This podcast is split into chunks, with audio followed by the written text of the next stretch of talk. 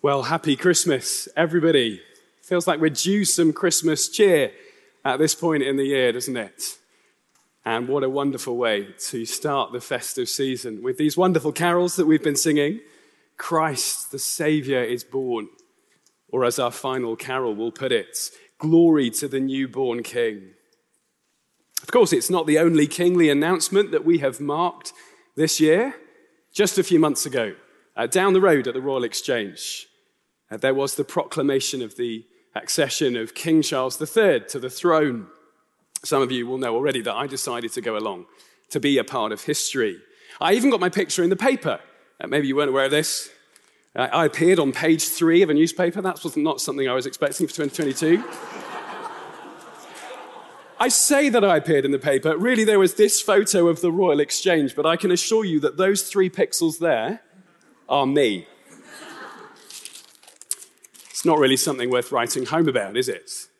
But really, the whole proclamation wasn't really worth writing home about. I mean, it was impressive to be there, the, the pomp, the trumpets, but really, it's now been forgotten by most, except for preachers wanting to throw it into a sermon. And so, why is this kingly announcement that we've been celebrating this evening, why is that something worth commemorating every year? Why is that so special? particularly in the week that the UK census results have reported a significant drop in the number who identifies Christian.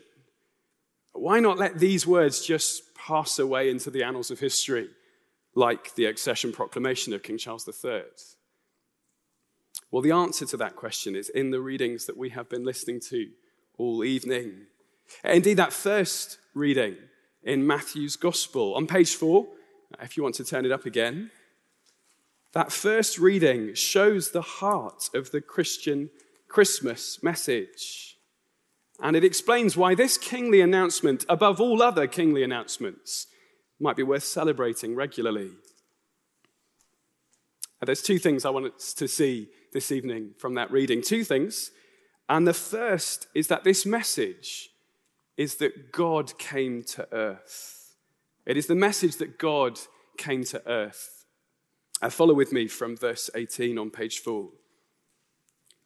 Now, the birth of Jesus Christ took place in this way. When his mother Mary had been betrothed to Joseph, before they came together, she was found to be with child from the Holy Spirit. And her husband Joseph, being a just man and unwilling to put her to shame, resolved to divorce her quietly. Picture the scene. You've got Joseph engaged to be married to Mary. They're excited about their upcoming wedding day. And then, to his great dismay, he finds out that his fiancée is pregnant. Well, he knows that he's not the father, they've not slept together. How painful for him to discover that. And yet, he's a good guy. He doesn't want to put her through the mill. He is unwilling to put her to shame, we read. So there won't be a big tabloid showdown. He's not going to haul her up in front of the public. He's going to try and deal with the whole thing quietly.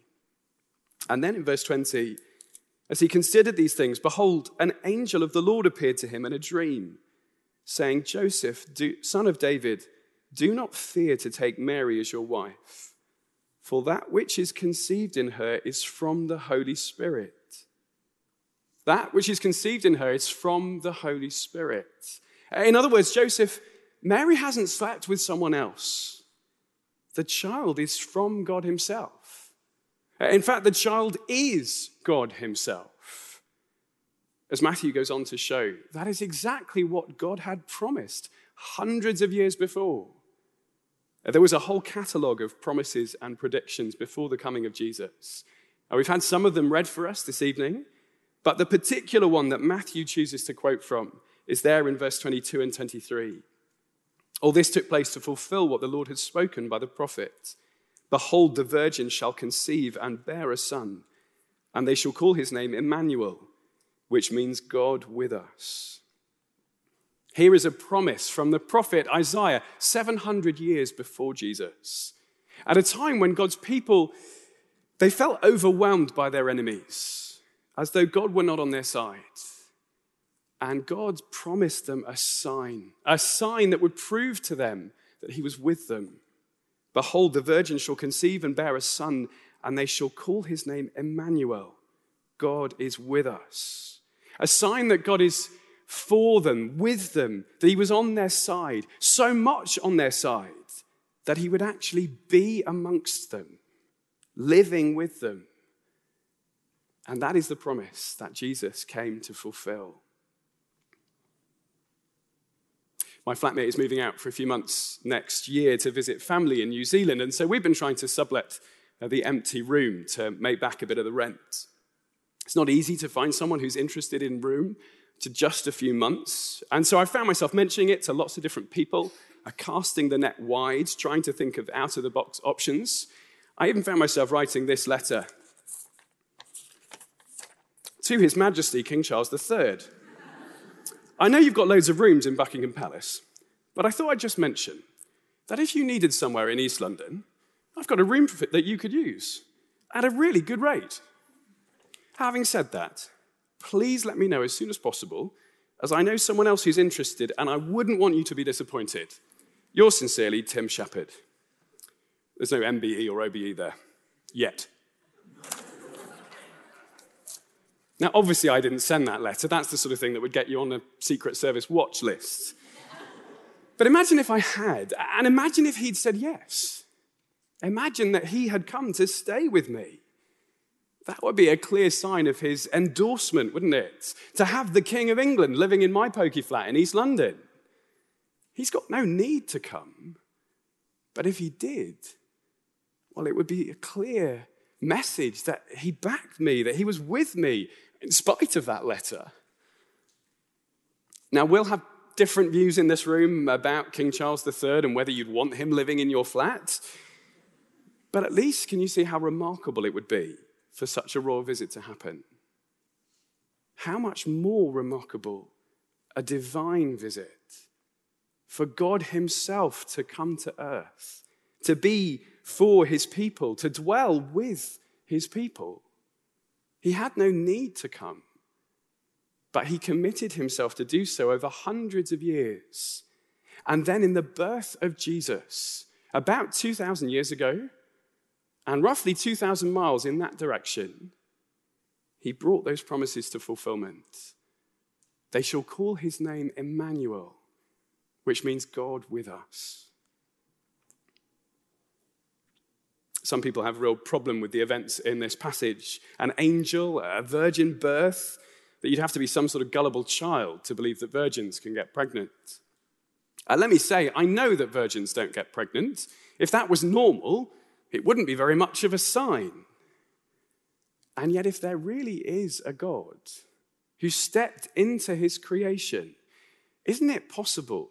Isn't it even likely that he might accompany that entrance with a, an impressive fanfare. Maybe a messenger. Maybe centuries of messengers, prophets anticipating the event. Maybe an angel announcing his arrival. Maybe even the miraculous, a virgin birth. The events surrounding the birth of Jesus and all of the rest of his life, they are events that you can look into for yourself they're not normal events. They're not the sort of thing that you would normally expect to happen. And it is the very fact that they are unusual which reveal to us that Jesus is God come to earth. The heart of the Christmas message, then God came to earth. And that would be enough to make it worth commemorating every year. But it's more than that. Indeed, the angel gives us more than that. Not just God came to earth, but secondly, God came to earth on a rescue mission. God came to earth on a rescue mission. Look again at what the angel said in verse 20. Joseph, son of David, do not fear to take Mary as your wife, for that which is conceived in her is from the Holy Spirit. She will bear a son, and you shall call his name Jesus, for he will save his people from their sins. I think we forget we forget or miss the significance of the name Jesus. It's become a common word to many of us, maybe a swear word to some of us. But the name Jesus literally means God saves. The reason God came to earth was to save his people from their sins. And at this point, I realize there'll be some of us in the room who are thinking, well, that's an offer I don't really need. A rescue from sin? No thanks, Tim. I'm, I'm good without that. I've actually found myself on a mailing list recently with loads of adverts for things that I don't really need. Uh, here's a selection of some of the leaflets I've had through the post addressed to me for some reason a hearing aid, mobility scooter, and this one genuinely came through this week a stair lift. Now, let me tell you, even if I was in my 80s, I live on a ground floor flat. I really don't need a stair lift for anything except for perhaps to get into this pulpit, and I'm not sure we're thinking of installing one. Some of us might feel like that with this offer of a rescue from sin. Of course, we don't have trouble believing that there are some people who are morally flawed. That much has been clear from the outcry over all that's gone on in Qatar. But it tends to be a problem out there, doesn't it? A problem with other people. And yet, as one social commentator put it, which of us is morally clean enough to host a World Cup? Sometimes people talk about the Ten Commandments, if you can remember them all. But even if we just narrowed it down to the two commandments which Jesus upholds later in this account love the Lord your God with all your heart, soul, mind, and strength, and love your neighbor as yourself, even if it was just those two, well, it's a standard I know that I haven't met. When we allow the moral lens to focus on our own lives, we become deeply aware of our own guilt. Some people do all they can to try and get rid of that feeling, to ignore it. But maybe the reason that we have that sense of guilt is because there really is a God that we have failed to honor as we should. A God before whom we know we all stand guilty.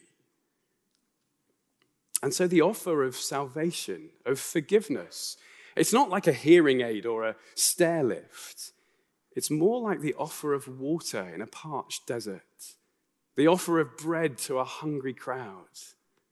Forgiveness before God is something that we all need. And the message of Christmas is that God Himself has done something about it. He came to earth not to tell us all off or to tell us to do better, but on a rescue mission. You shall call His name Jesus for he will save his people from their sins. It is the best Christmas present that anybody could receive. But it's not automatic. You do need to receive it. Like any good Christmas gift, you need to accept it if you're going to enjoy it. He will save his people from their sins. The rescue is for those who turn to Jesus, who put their trust in him. If I can put it like this, it's not just for those who hear about the gift, but for those who unwrap it. That's why I haven't actually been that discouraged by the census results this week.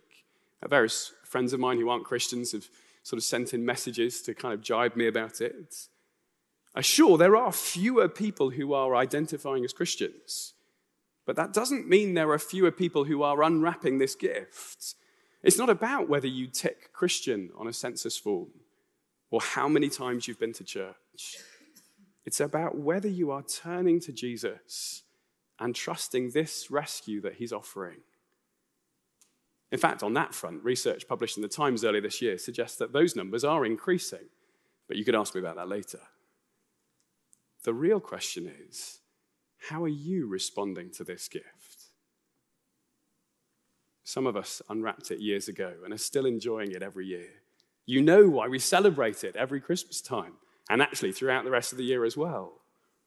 God came to earth on a rescue mission. It's the greatest news that you could hope to hear.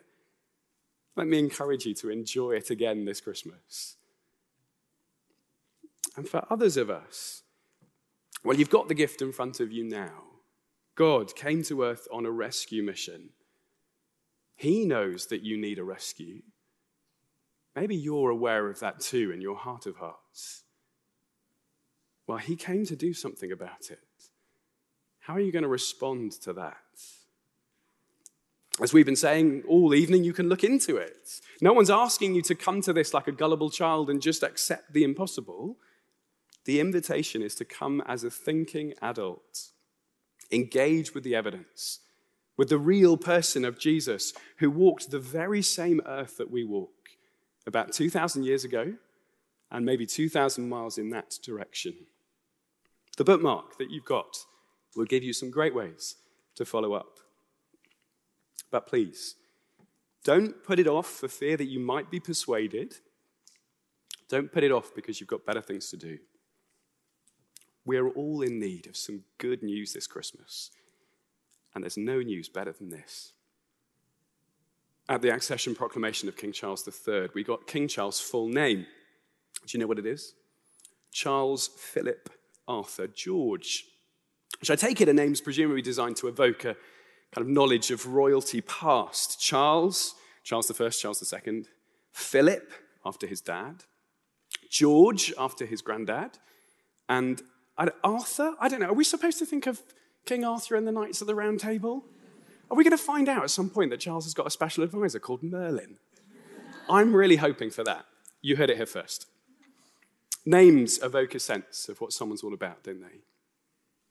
Well, that's certainly true of the two names in these verses Emmanuel, God with us. Jesus, God saves. God came to earth on a rescue mission and offers us the forgiveness that we all desperately need. It won't be worth commemorating the accession proclamation of King Charles III or even mentioning in a sermon within a few weeks' time. But it will always be worth celebrating this kingly announcement because it is the good news that God came to earth on a rescue mission. And however you are celebrating Christmas this year, I hope that this will give you a great cause for joy. Please have a wonderful Christmas and a very happy new year.